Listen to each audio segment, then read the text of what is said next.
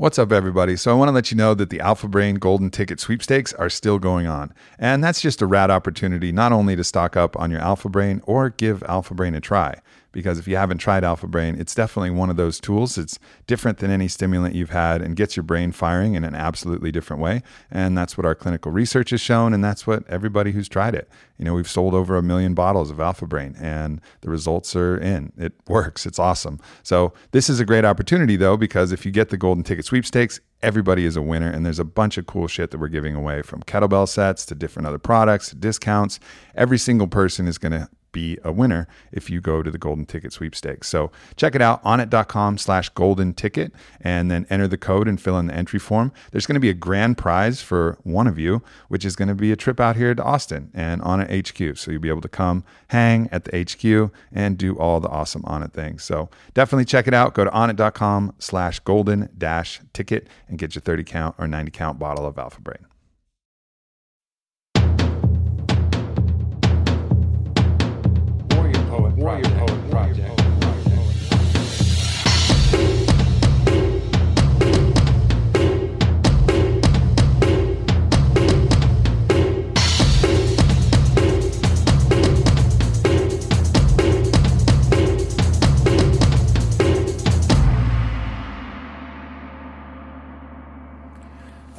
here we are with the Warrior Poet Project podcast. I believe it's number 15, but I've had to suffer through a brief hiatus as I've moved my podcast studio.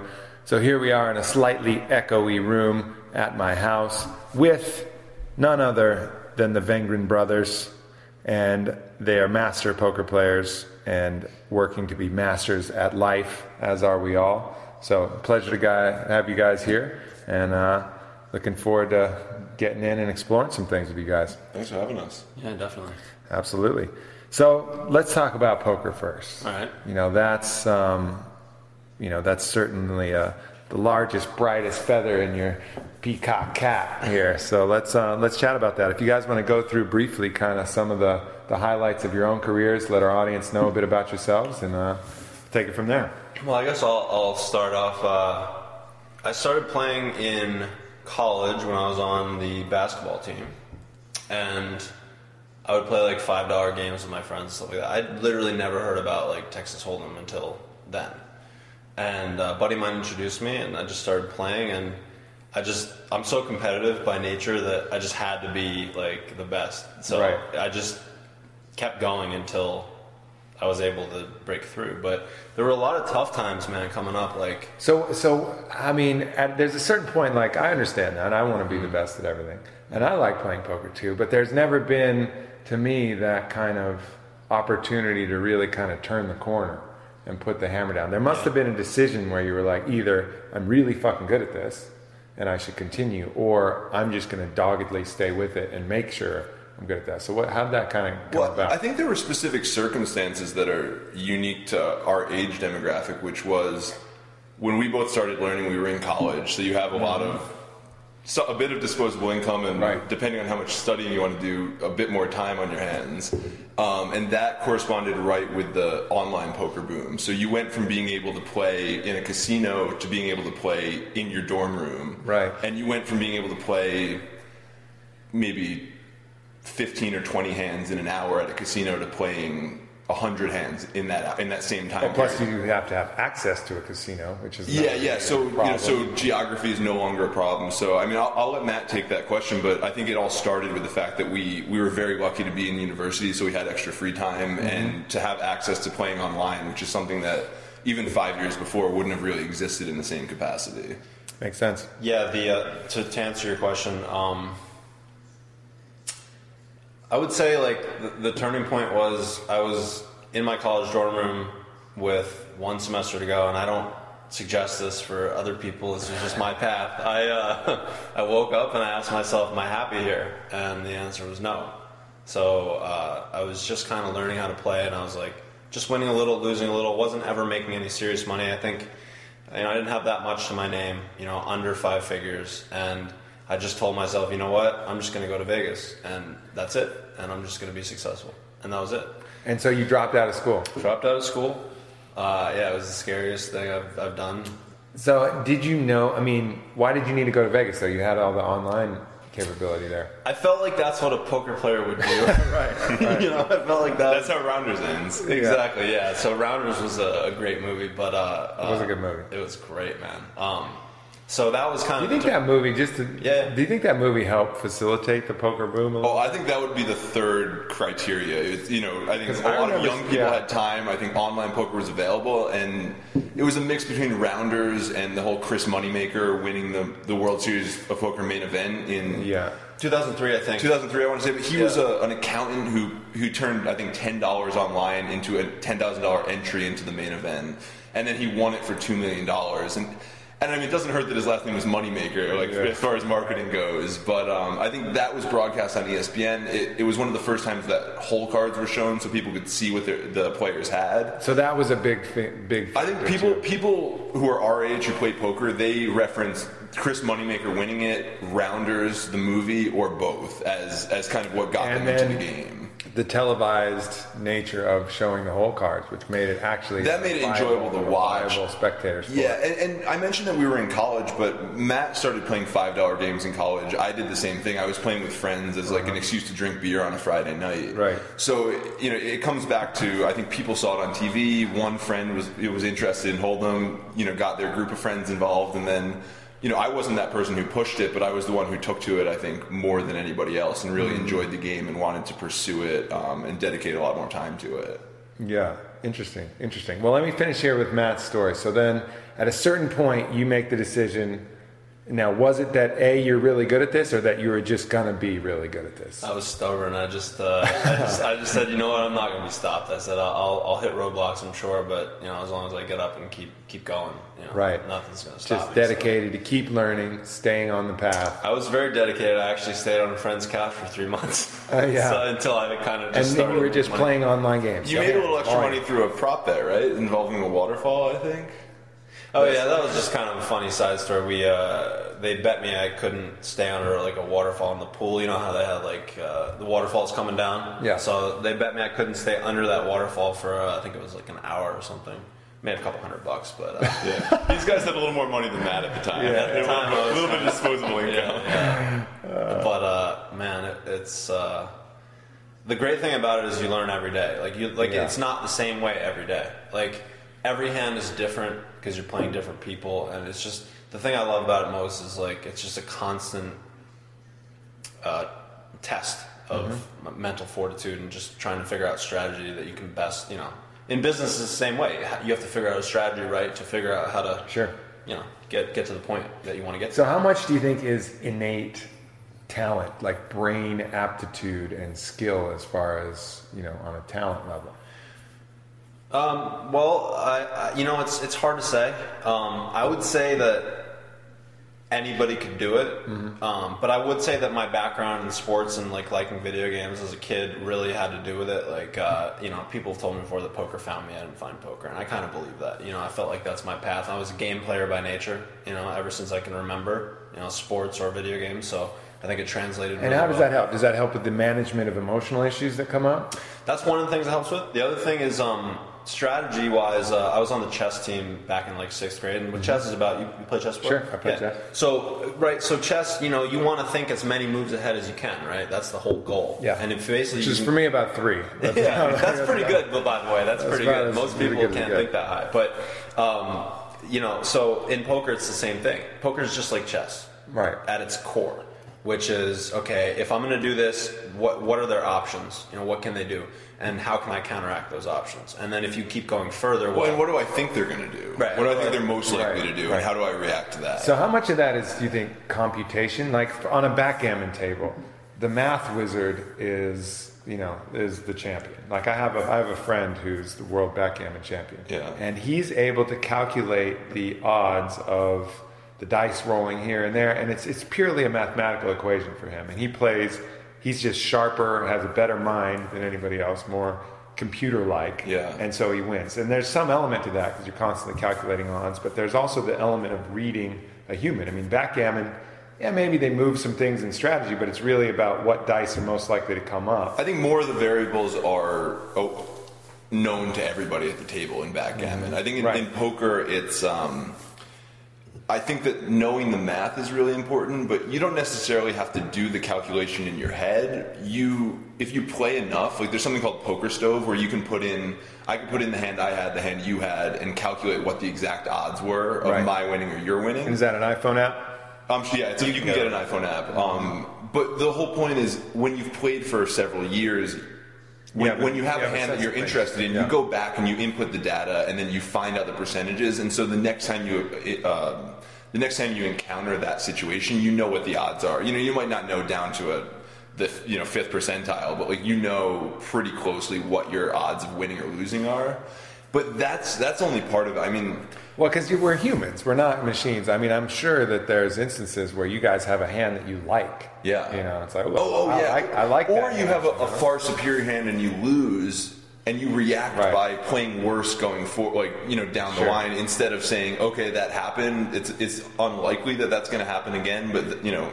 If you're if you're an eighty percent favorite, still one out of five times you're going to lose that hand. Yeah. And if you react really poorly to that and you you lose your mental focus, then that's that's more important than knowing the odds and know and, and kind of the whole idea of skill So, that you might so have. that goes back to your emotional, you know, emotional control, which you learn in sports. Same, same way with anything. In Oh, yeah. Any, any athletic endeavor, you get, you get a bad call, you get something that goes against you.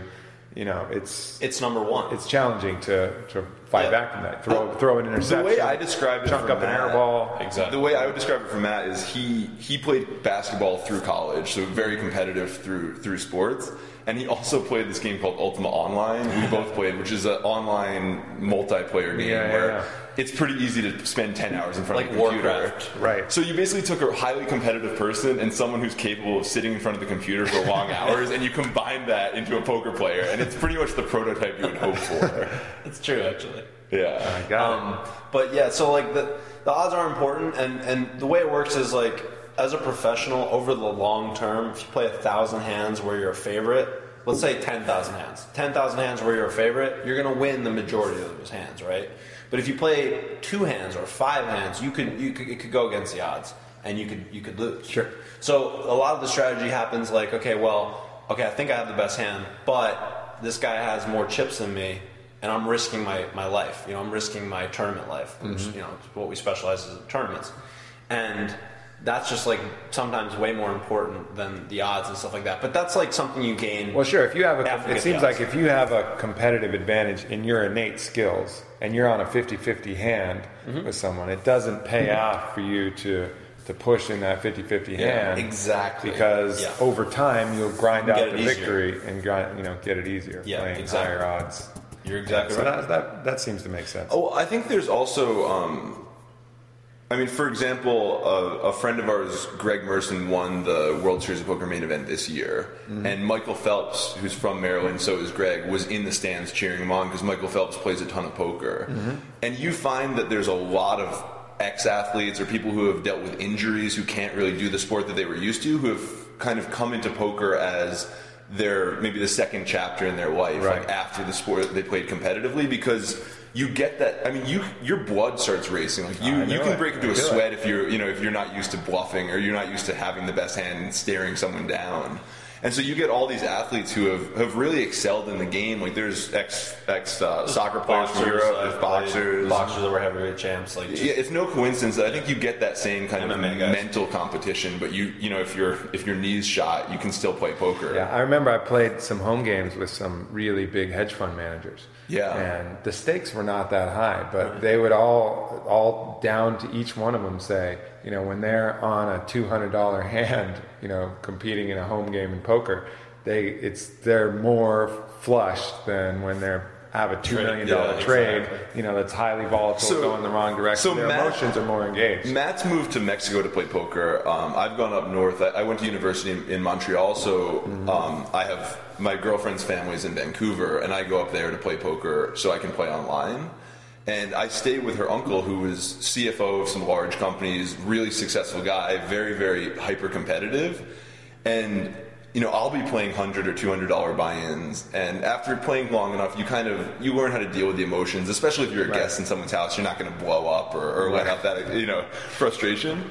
This guy will be playing a six dollar tournament, which for him, you know, that would be me playing like a I don't know less than It a would be me playing a 25 cent tournament or something right, like that. right, like for him, it's like him playing like less than a penny. Yeah. And he loses, you hear, fucking shit, sucker. you know, he, this guy caught a flush on the river. And, you know, he's just, you can tell that there's a reason he got to that level in business because of the competitive nature, you know, of his personality. And, mm-hmm. and he's not doing business anymore. You know, he does, he does the market and other things, but poker is an outlet where you can really compete against people and, and you know anyone anyone can sign up for that tournament as long as you have that six dollars or whatever it is, Yeah. or, a hundred or a thousand or a million dollars like there is at the World Series. Um, there was this past summer. Man, I, I've been playing eight years, and still, I get that feeling when I'm in a big hand, Mm-hmm. and I think that's part of the reason that keeps me in it. You know, it's it makes me feel alive. Like, Yeah. There's something about it. It's just like you know, I, I would imagine it's how like MMA guys feel when they're in the ring. Different, but similar. Where it's like really competitive. It's like life or death. You know.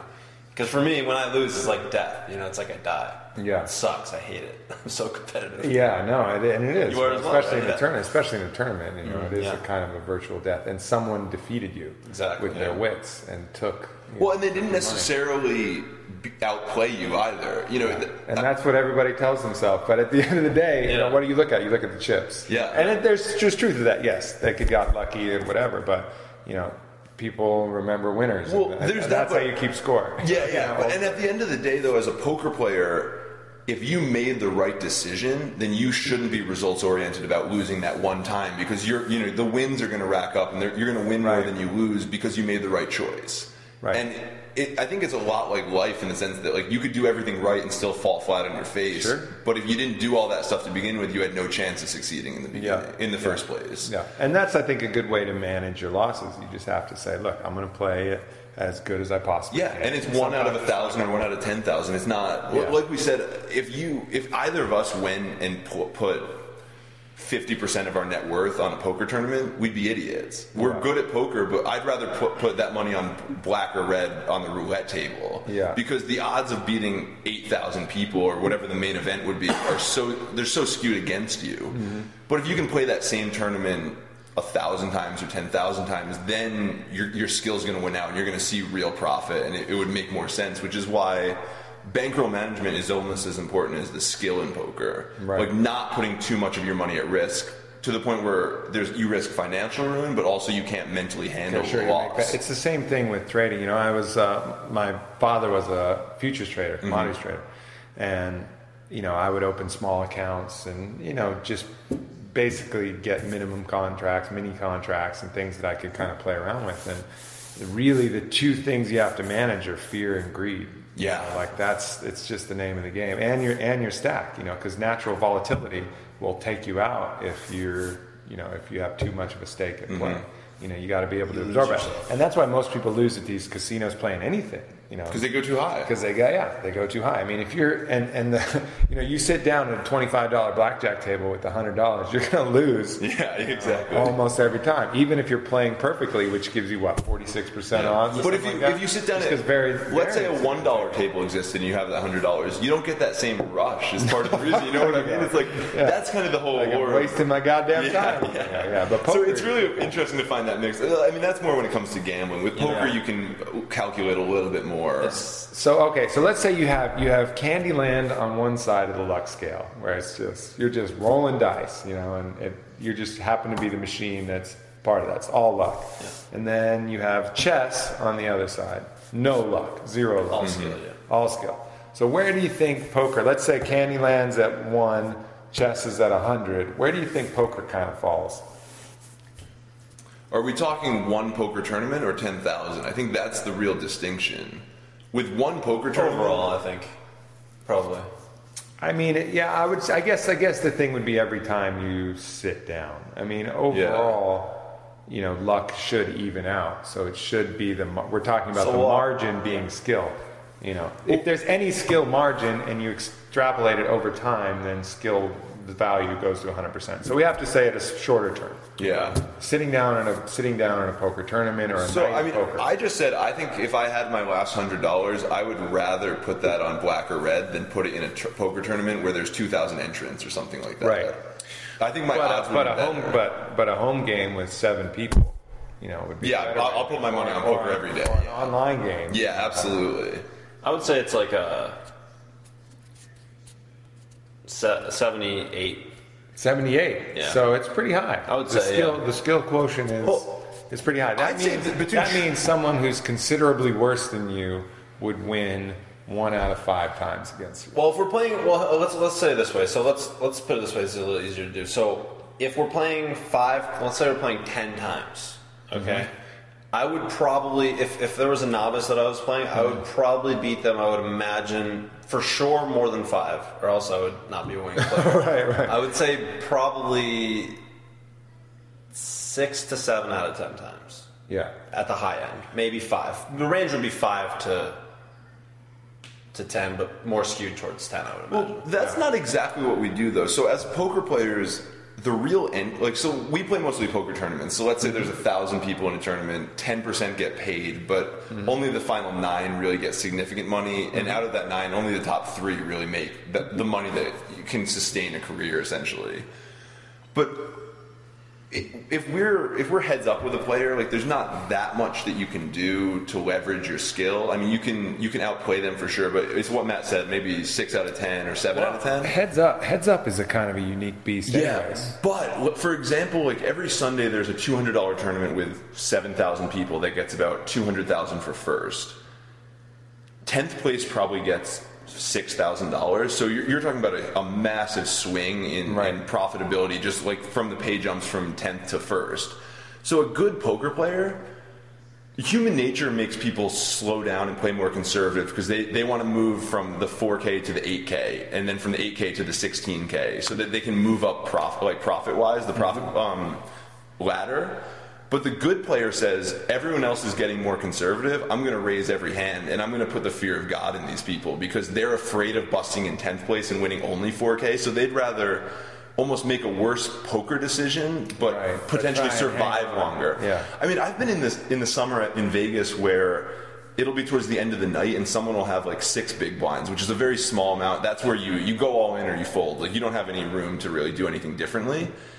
And someone will fold and show me a really good hand, and they'll say that they folded because if they survive to the next day, they can tell their wife they made day two, and it'll rationalize them coming to Vegas and spending a thousand or two thousand dollars. And like So human factors. the reality is they're shooting themselves in the foot. They're costing themselves the chance of making any money in exchange for the equity of being able to tell their wife that they made the second day and like to rationalize why they're in Vegas. Mm-hmm. So I think a lot of poker there's the skill element, but there's also just taking advantage of human nature and figuring out when someone's scared and taking advantage of that and figuring out when someone isn't scared and slowing down a little bit because they're not going to slow down. Yeah, there was um, and one example of that is uh, back before I hit any big scores, uh, I was in the Sunday Million that Jared was talking about. It was a five hundred dollar buy-in, and first was like two hundred and fifty thousand, and eighteenth was maybe like twenty five hundred, right?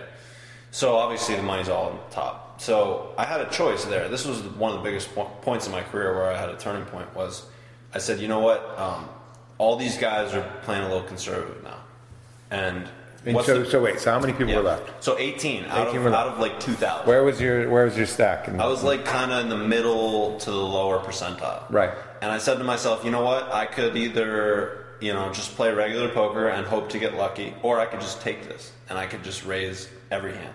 And I was like, you know what? What's the best strategy for combating people that are not playing aggressively?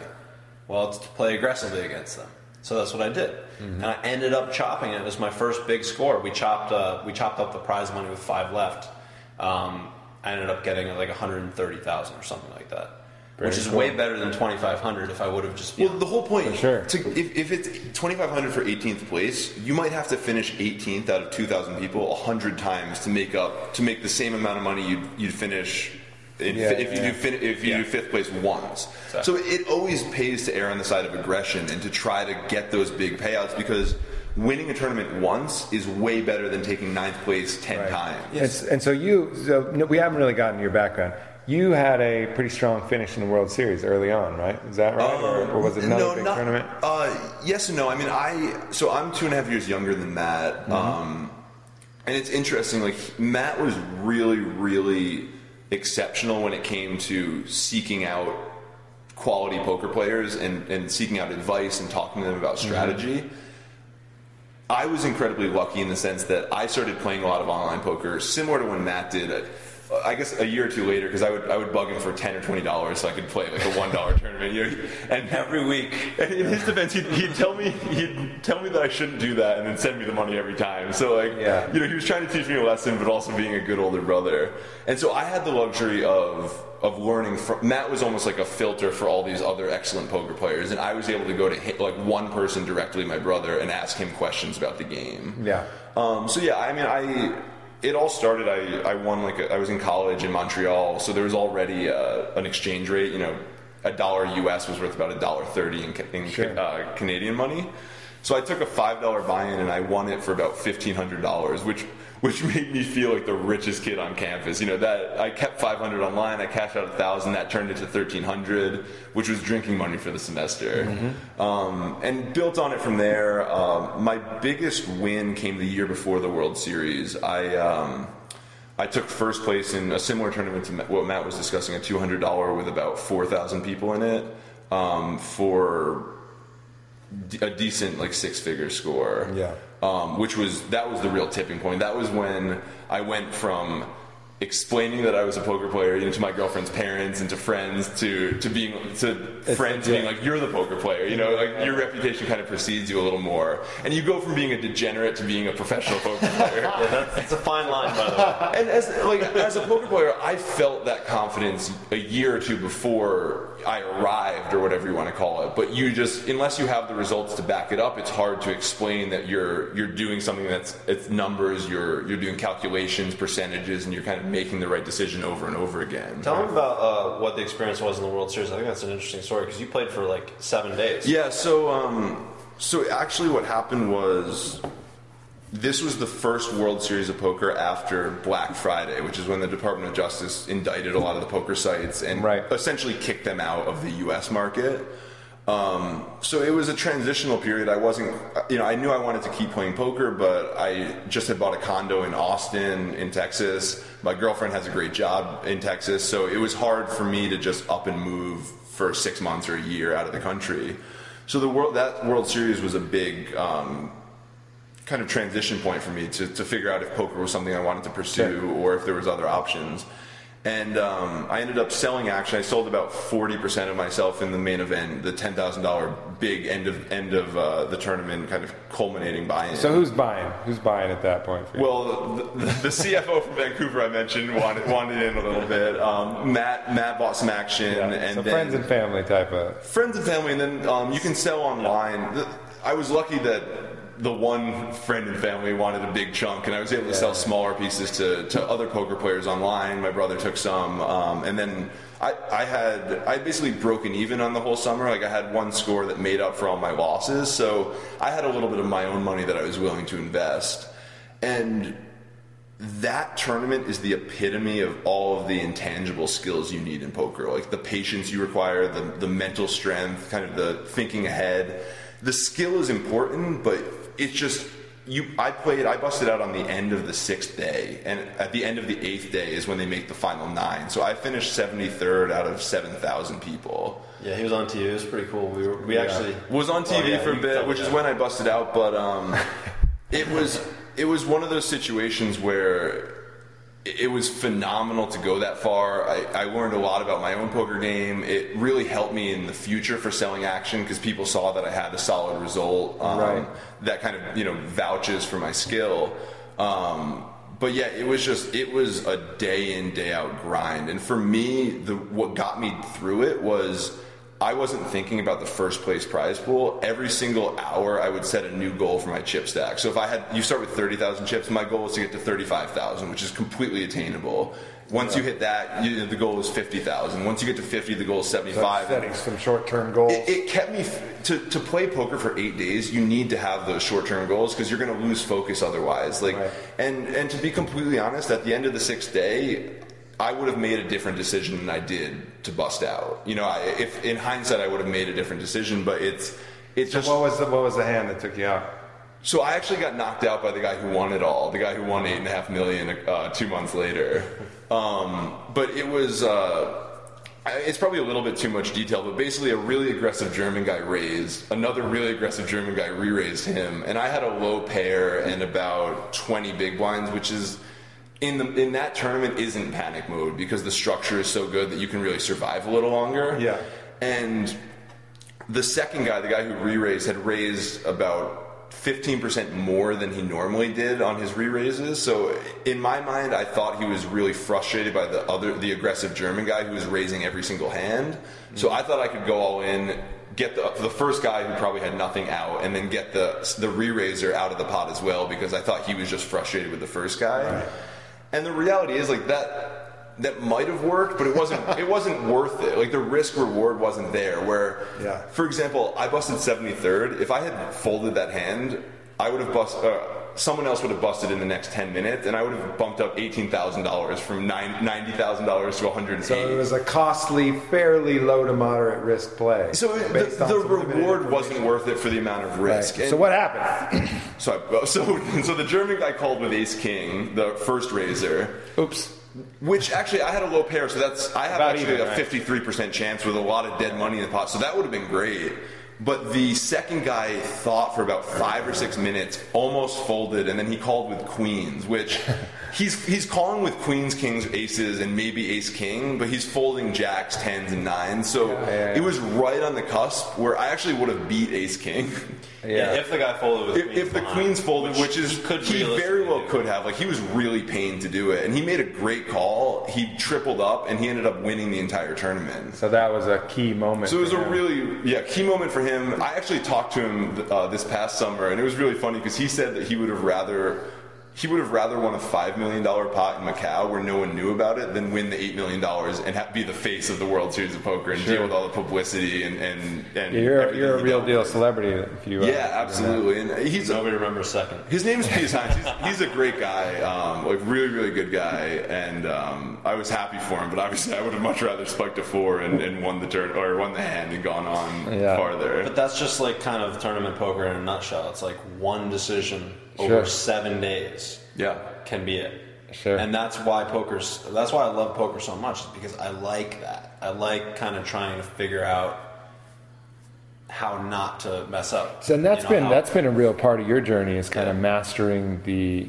the emotional kind of intangible spirit almost spiritual you could say side Absolutely, of, of poker. So so what's a little bit of some of those lessons that you've learned along your your journey there? Well, um, you know, there was uh, maybe maybe I can sum it up in, in one hand, uh, and then I'll talk more about it. Uh, last summer during the World Series, is sort of the first summer I, I started like listening to my instincts, like just listening to the, to the first instinct I had, and that was what I did.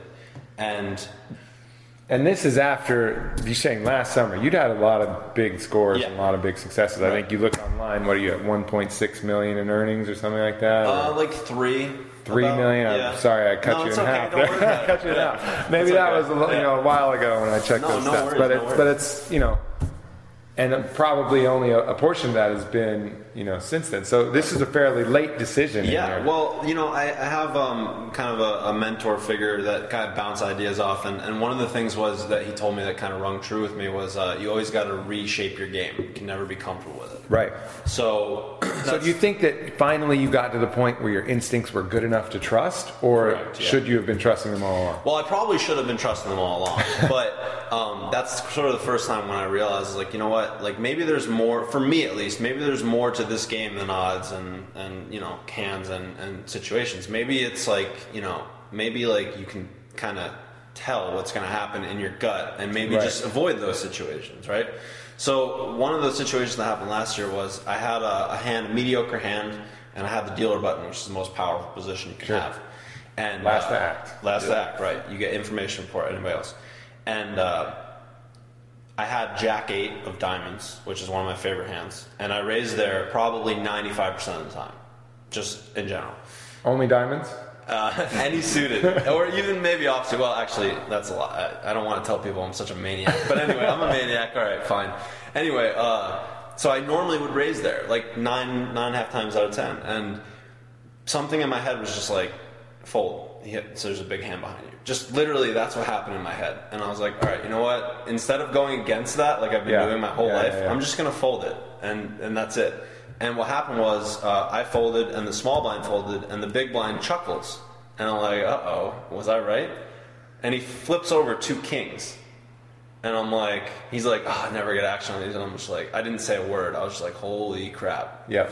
And it's not like I do that every hand. That's just like something that came. So I just tried to become. So at more- that yeah. point, all right. At that point, it, is this you reading some kind of subtle cues that you know you're observing but not cognitive of, or is this something a little bit more esoteric where you're kind of reading an energy field that's almost non-perceptible? I would say the latter.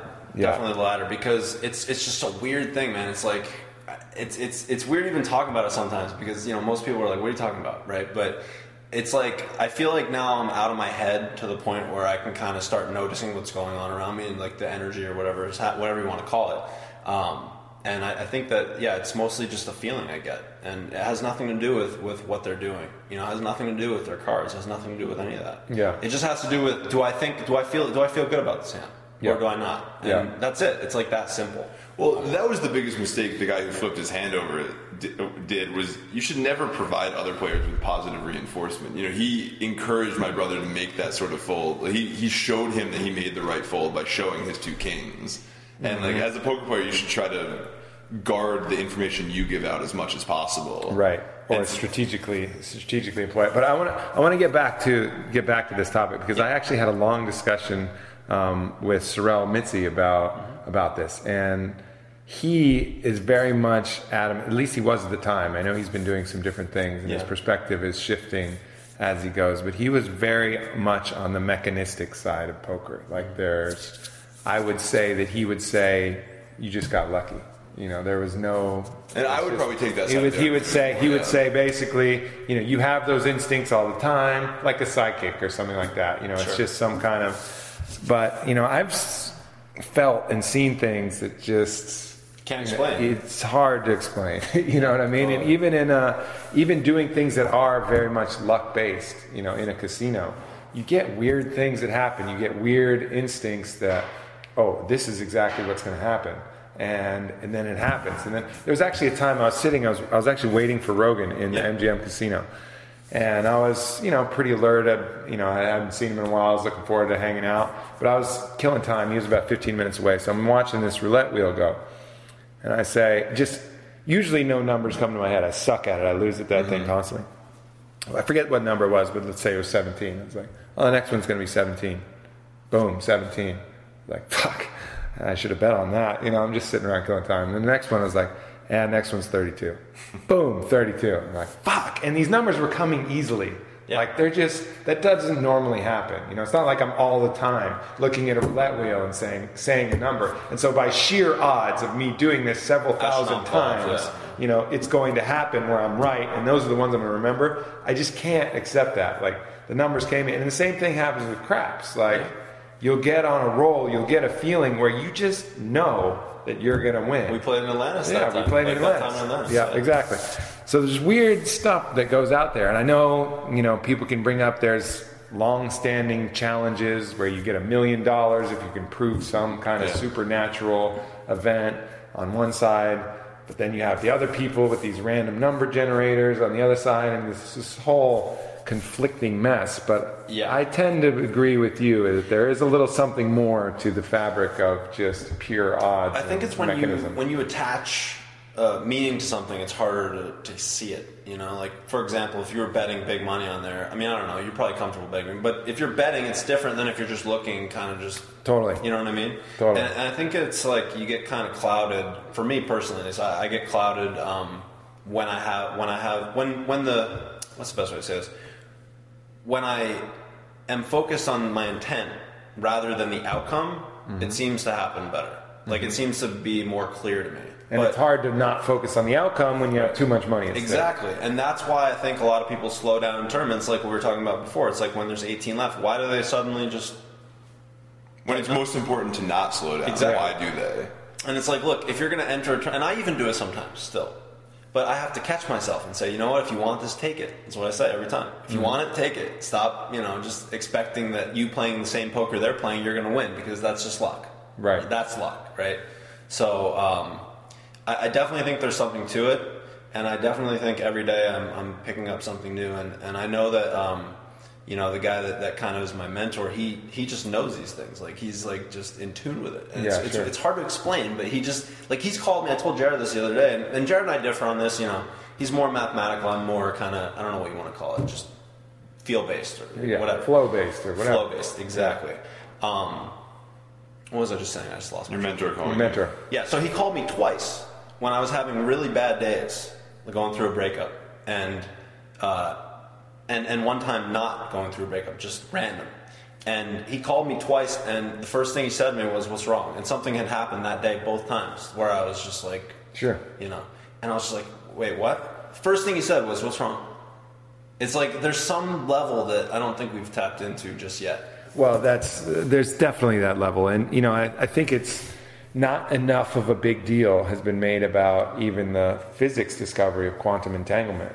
Where are you guys familiar with that? No, let's hear it. Enlighten us. Well, um, they basically take two linked photons, and these photons rotate in a certain way, um, and and so they can separate them by put one on put one in Germany, put one in the United States, move it all the way across the world.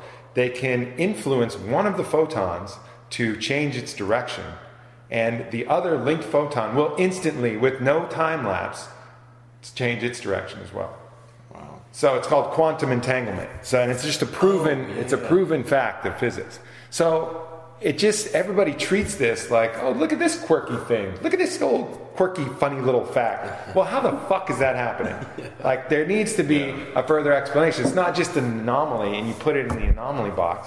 What's that saying is that there's another dimensional plane that doesn't have time, that doesn't have space, that doesn't require other things that can affect communication. That's the only plausible explanation for quantum entanglement. But nobody wants, on the scientific front, wants to push it that far. Mm-hmm. But then other people will, will look at it and maybe want to take it too far, you know, and say and say something else. I mean, it's certainly it's certainly I think the bridge between science and spirituality is going to they're going to start finding connections, too, and it's yeah. just we're a little bit early on that. But you know, you, you do enough experiences like I have out in the jungle in the middle of nowhere, and you know things start to feel a lot more like Avatar, where you know everything is connected, and then you notice a discovery like quantum entanglement, and you start to see it, and it starts to poke holes in this scientific theory of you know pure materialism and mm-hmm. cause and effect Well, I think it's a- on this plane. I think it's just getting out of your own way. I mean, there's so many there's so many thoughts that roll through your head on a daily basis. You're so caught up, you can't actually like just stop and smell the roses, as they say. You know what I mean? Um, Well, that's that's living in the moment. That's exactly. that's that's Eckhart Tolle power of now. You know, being perfectly present, which is important for poker. Or as you know, I know you're a, a coach for some MMA fighters. We have time. We'll get into that. Mm-hmm. But the the crux of you know, as far as from what I've talked to you about, that you're teaching them is just full, be fully Yeah, present. it's all about the moment. I mean, the power is like the fucking book, the power of now. I You know, told- it is in the now. yeah, I told that's one of the things I told Martin Kampmann when I was talking to him about you know working together. I said I saw you in one of your fights go somewhere else. Yeah. That's what I said to him. Yeah. And he, he knew what I was talking about. He didn't want to admit it, but he kind of knew. That's why I think he accepted, you know, the, the coaching. That's it. And you know, I've I've seen the opposite where, you know, my, one of my best friends is Roger Huerta, Yeah. and um, you know, he has his when he's had his best fights is when he's gotten the rawest, and so that fight happened with Clay Guida. He was getting kind of beat up. He took some hard shots. In the start of the third round, he just got to a place where his shields were completely down, you know, and he was fully uh, just a raw, a raw fighter in the moment. was just being. and he was just Doing being. what he was taught came back and he, you know, he won that fight in dramatic fashion Clay in that third round. No pushover. Either. No pushover. And at that moment, you could see his he was shook up, you know, because he allowed something fully uncontrolled in his being. And he had a tough past and a lot of emotional challenges and things. Something completely uncontrolled to come out, you know. And he was he was emotional and and and that was his greatest one of his greatest moments. And then you know, towards the, the latter part of his career, he hasn't had as much success. And I think part of the reason why is he's been scared of that raw moment where he lets all of his guard down and just is able to release what's truly inside, which is a very you know tumultuous experience. Well, that's kind of what it all is about. I mean, with Martin, you know, I won't go into specifics, but he was very open. And, Mm-hmm. and that's hard to do as a fighter sometimes. It's, I mean, you know, you're a fighter. You're not supposed to be emotional. You're not supposed Right. to let people know what's really going on inside your head. But, but I'll tell you what, man, there was something about him when he let that stuff out and just was was there. yeah. You know, it was Yeah. great. It's interesting. So that applies to you know all all elements. I think is just really being present. You know, being in the moment. Well, you know, you could argue that there's no there's no past when you're really in the moment because and no future. Yeah, exactly. And because it's because you, when you're not entangled by past things, then you, you're free to be like you're free to recreate the book that you're doing. You know what I mean? Like I was talking about poker, you always have to recreate. You know, wherever you're in business, right? You got to recreate your site every once in a while, right? Sure. To, to you know to, to maximize it. So um, it's it's a really interesting topic that I think is is getting more um, notice as of recent. Um, and I'm I'm just psyched to, to be a part of it. Do you think there could be a, you know, almost like an X Men situation where someone gets really fucking good? And, Like the Matrix. Yeah, right, exactly. Or any one of these superhero kind of scenarios where if this phenomenon is real and if people are pushing back towards openness. I mean, it's possible that this happened in the past and like the stories of wizards and these mystics like Rasputin and mm-hmm. other these different people. And there's still stories now. I haven't really investigated any on a particularly personal level, so I can't speak to them. But you hear of like John of God and all these people. Who knows if the, what the fuck they're doing, if it's anything real. And you know, there's other these Chinese healers that are supposedly materializing medicine out of their hand. I'm pretty sure they're David Blaine, and mm-hmm. they're just you know putting on a show. But you know, pres- I do believe in the underlying phenomenon. So it seems reasonable to believe that someone could come along that really can intuit and read, you know, the energy field, whatever you want to call it. Some not and really dominate poker, or Oh, if yeah. they decided to. you know. Look, I mean, the, the thing about that, that, and you're onto something for sure, because with poker, and, and it can't just be the odds. The same guys are deep every time. Mm-hmm. You got a handful of guys that are winning all the money. Well, I'd also argue there's there's probably quite a few successful poker players that are probably mild Asperger's or you know have, have some sort something that would be Right. characterized as their brain functions in a different way from from a normal human being. And I mean, you- could look at Asperger's as, as a mental illness, but you can also look at a lot of the incredible inventions and creativity that can come out of something like that. Um, so, I mean, you, you could argue that we are here, or even a lot of, you know, a lot of prophets or, or people who could see the future back, uh, like hundreds of years ago. You could also argue that they were just what we define as mentally ill now, and it's what you know, what kind of um, label you want to put on that, whether it's someone who can d- see another dimension and and interact with that and bring it to this world, or whether it's someone who literally just has you know a few chromosomes or, or molecules that are yeah, it's incorrect or you whatever know, you want to because call it. you know I've I've been twice to a certain state of being, Mm-hmm. um, and I had to have help. I'm not naturally that gifted at getting there on my own, but twice. Once when the Iboga experience, and once in particular during the ayahuasca experience, where I felt like I was tapped into fully a different plane, where I could see things in a crystal clear level, get answers, get access to that on a certain level. I'd be interested for just scientific inquiry to see, you know, to see how far that extends, you know, when you're in that state. But the problem is it's so hard to reproduce that state. You don't know you're in it Yeah. until you're in it. You know what I'm saying? So, so the, the study design doesn't make sense. You know, like they did some study where I think it was actually on the Joe Rogan experience. They had some physicists trying to debunk being in the zone. I was, I was, Yeah. he was trying to debunk being in that. the Yeah, zone. So his criteria for being in the zone, they were doing it with basketball, was you make two shots in a row. You know, are you more likely to make your third? Well, I can make ten fucking shots in a row. Doesn't mean I'm in the zone. Yeah, yeah. Like I'll tell you when I'm in the goddamn zone. you know, like don't look at the fucking stat sheet and try and tell me when I'm in the zone. It's an intangible thing. I can miss a shot and be in the zone. That's not the point. Yeah. You know, usually the results follow. Yes. But being in the zone is a state of being that is subjective, you know. And so these study designs fail, and they're like, "See, see, there's no such thing as the zone." You know, Yeah. like you're fucking It's out like of you your haven't mind. seen Steph Curry drop 54 at the Garden the other night. There's a zone. No, man. even, even a really small example is I was um, over the Is that a holidays. WNBA player who's Steph Curry? No, No, no, no. Del Curry's uh, son. He's Del like a really good three point shooter. Yeah, Yeah. he hit. Uh, I think it was uh, 12 of 13 from three during that game. We'd have to ask him, but there's a very Yeah. good chance. Well, man, was, uh, even this past holiday, I was in Costa Rica. I was in the pool with um, with a friend of mine, and we were throwing the frisbee around. And this this little kid who's like eight or nine years old, he comes over, and we're throwing to him. He's catching it, but he's afraid to throw it back to us. Right. We we try to work on it. We try to get him to do it, and eventually. He's, he's ready to throw it to us, and he goes, "I'm gonna fail, or I'm gonna mess it up," and he throws it, and it you know it goes five feet to the right and hits a wall, and he failed, and he messed up, and we, we literally sat him down and said, "Don't like don't put that out there, like just clear your mind and just throw the frisbee." And for the rest of the day, he had a great time, and he never threw it off again. Yeah. But it just shows how powerful it can be if if you tell yourself you're gonna fail, or if you have those fears, how it manifests itself. It does become a reality. Sure.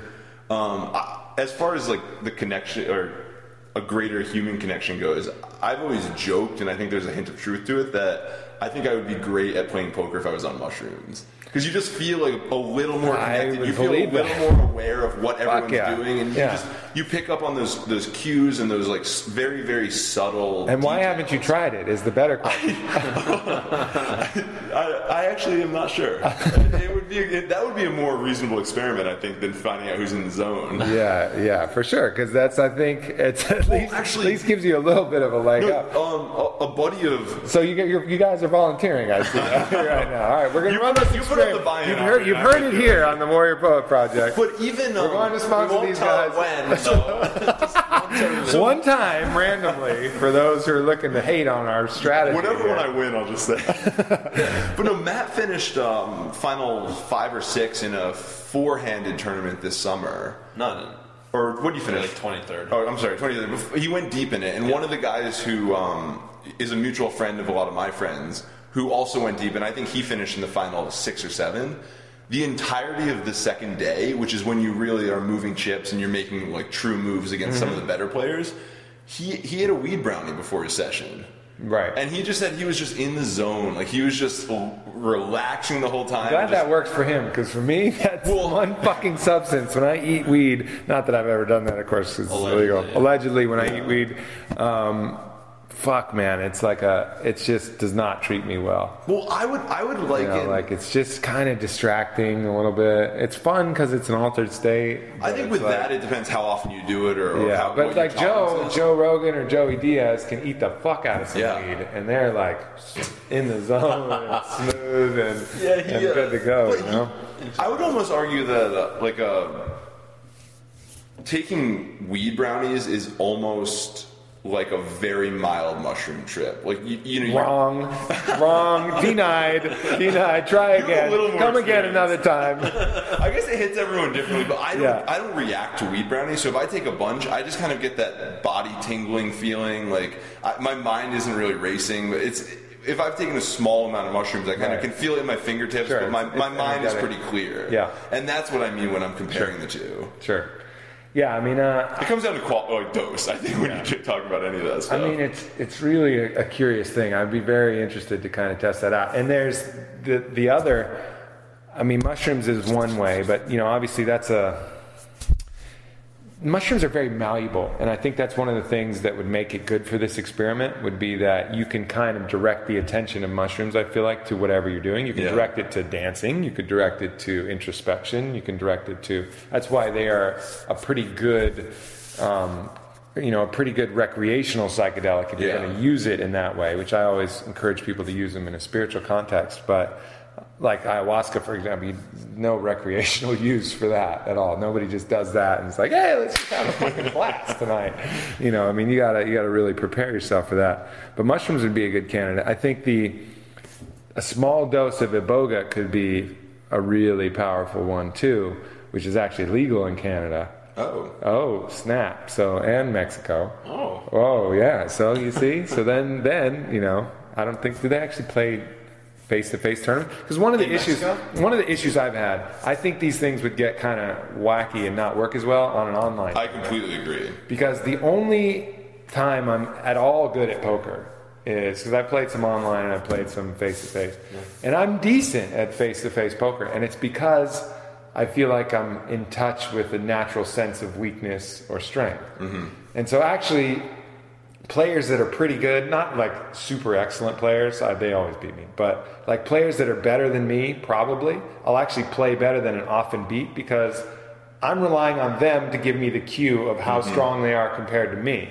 And I can read that pretty accurately, and they can read the rest of the table and understand that. So it's like I'm I'm tapping into their knowledge base by determining what their thoughts are of strength and weakness, Yeah. and then acting on that on that cue. But if I'm playing with a bunch of duffs, you know, they don't know if they're strong or Oh. weak. They can think they're strong as shit, and really they're weak. So if I tap into them, they don't know what they're right or wrong. Oh, my girlfriend and I will have like a ten dollar poker tournament, and we invite friends over, Yeah. and everyone assumes that I'm just going to clean up. And you can't play against people who don't know what they're doing.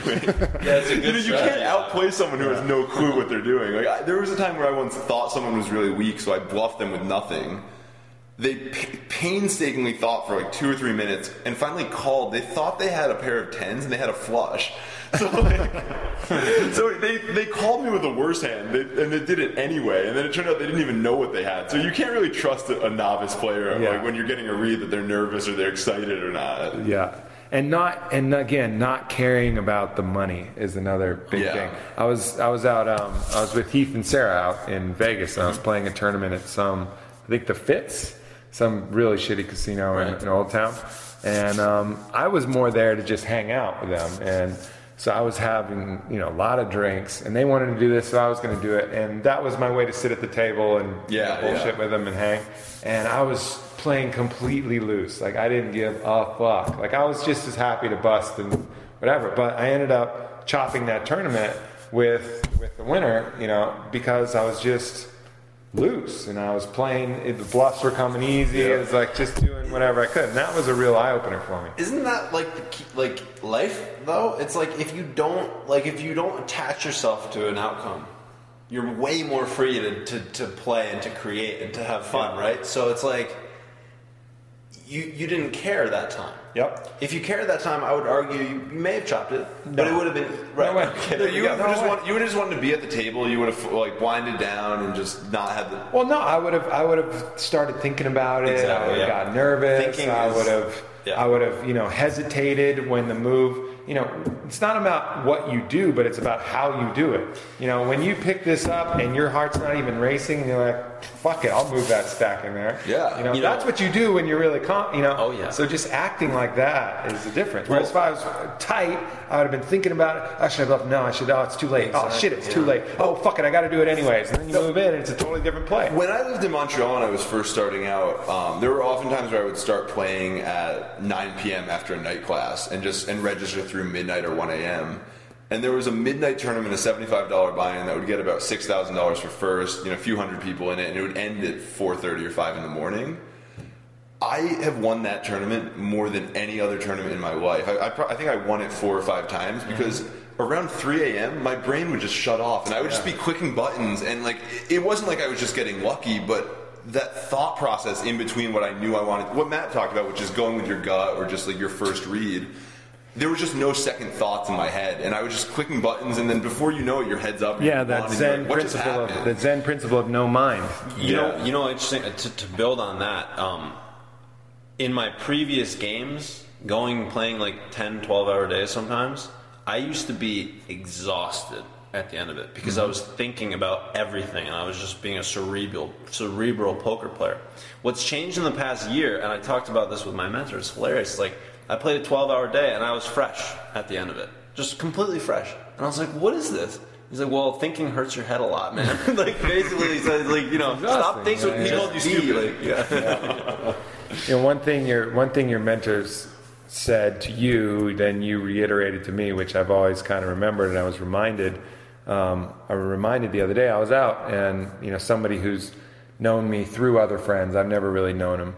You know, he looks at me and he looks me pretty earnestly in the eye and says, "So I, I have a question for you." Said, "So how does it feel?"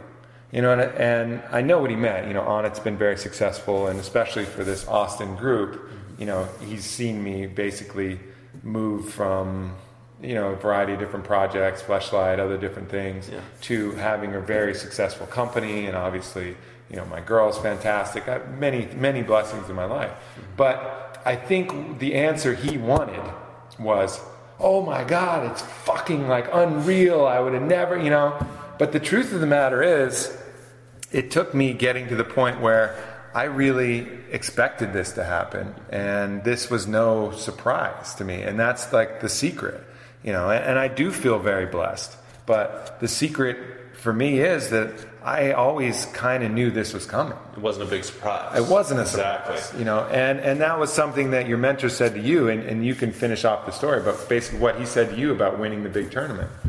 Is what, Well, I think what he said basically he said you asked him, you know, I don't know if you asked him, but you know, when am I going to win the World Series? And he told you, he said, you win the World Series when it's not that big a deal right exactly for you to win the World Series. exactly yeah so he basically said like um you can't put meaning on things. Like you just have to like be there. And you have to just like you know just trust yourself. And and when you focus on you know what we were talking about before when you focus on just the the process the end comes. Mm-hmm. And you know it, it's just the meaning we put on it it also it's like it brings me back to, to high school. When you see that beautiful girl that you think you can't have you put her up on this pedestal and there's no pedestal. You're creating the pedestal mm-hmm. You could just go up to her and say hey you want to go out and she'd probably say yes because all all the other guys were looking at her and saying nothing to her and it kind of goes back to that it's like and I still am, am, am guilty of this sometimes. I still place a lot of meaning on, on tournaments It's- sometimes. You know, it's hard. It's hard. I mean, it's a it- process. It's a learning process, It's a process. It's very, it's, it's one of the life one of life challenges Exactly. to just really to really do that. But I think there's something to be said for you know exactly that example he uses. I mean, at the point where you're ready, that whether you win or lose, it's no big deal, and even winning is no big deal. That's that's when that's when you're going to win. Exactly. You know, and when you know, for me, it took me getting to the point where um, you know creating a really successful enterprise would be you know basically I feel like I'm just doing what I'm supposed to do. Well, it's know, as just- easy as or hard as you make it, right? Right, just humbly going in and just doing what I'm supposed to do. And when these great things happen, which from the outside, this person who didn't know me, you know, wants to wants me to react like I won the lottery. Yeah. You know, no, I'm, you know, I feel very blessed, but this was, well, this was part of the fucking. That happens. That happens in poker a lot, where acquaintances they see or they hear about the big win that you have. So they might hear that Matt won one hundred thirty thousand dollars. They don't experience the like the terrible sessions where everything goes wrong and you lose Where money. lose They don't. bucks. They don't know that. They don't think about the taxes you're paying on that money or the money you lost leading up to that score, and they just see that that result and think that it was it came so easy. Because if that result came down on a parachute to them, they would be flipping out, doing Yeah, a jig, but- dancing, but they hadn't taken. I think there's a the certain demographic of people that they that make a lot of excuses, and they're almost making an excuse when they ask you how it feels because it's like all this lucky stuff happened to Aubrey. Like, how does it feel to be so lucky? And like, um, it takes luck to, to be successful, but it also takes a whole lot of hard work. And like, yeah, the luck comes with it, but all you can control is the time that you put into each project. Well, I mean, as you said, you you've been here what two days out of the three months? You've been yeah, traveling. And That's doing, it. You know, working. Oh yeah, I mean it's it's a it's a grind emotionally and physically and all that, but it's also you know look, I'm I'm getting to do exactly what I would want to do if I was going to carve it out. I mean Dana White has a pretty sweet job too, Yeah, but yeah. you know other than like a few specific cases, you know Rogan's got a good gig of Yeah. course, but you know I'm sure really was a time where it wasn't that good. You know, it wasn't Oh, as good as it looks. Of course, exactly. of course, and even still, it's not. You know, Yeah. it's. I mean, I've seen how hard these guys work, and everybody. There's another side to all of that as well. But you know, look, I'm really living. I mean, I'm living the dream. But I think that the key thing that I remember is that um, you know you achieve these things. It's kind of a almost almost unfortunate, but when you achieve them, at the point you achieve them, you know you've been expecting to achieve them for a long time because you've had the confidence and the belief. You know, like Bruce Lipton saying in The Power of Belief, you've believed that that's where you were going to go. That's where you were going to be for so long that if you truly believe that you're going to get somewhere, which is the only way you are going to get somewhere, by the time you get there, you know, it's not a surprise anymore. Well, even that big poker win I mentioned, like I said, in the eyes of a lot of people around me, it changed. I went from a degenerate to a poker player. But in my mind, for a, a year That's or two what- you did before, I. I knew that I Two had that years. You knew you were there. I knew I was You there. It was believed- just, I didn't have the results to Right. prove it, You but I believed knew that I had the skill to do and it. That's yeah. that's key. Belief. Yeah, and to add on to what he said about that, um, he basically said it has to not mean anything to you. Yeah. Like, and I was like, wait a second. I was like, hang on. I was like, so I wouldn't get the rush of, of winning. He's like, no, no, it just just means that you could have it or not have it, and it's fine.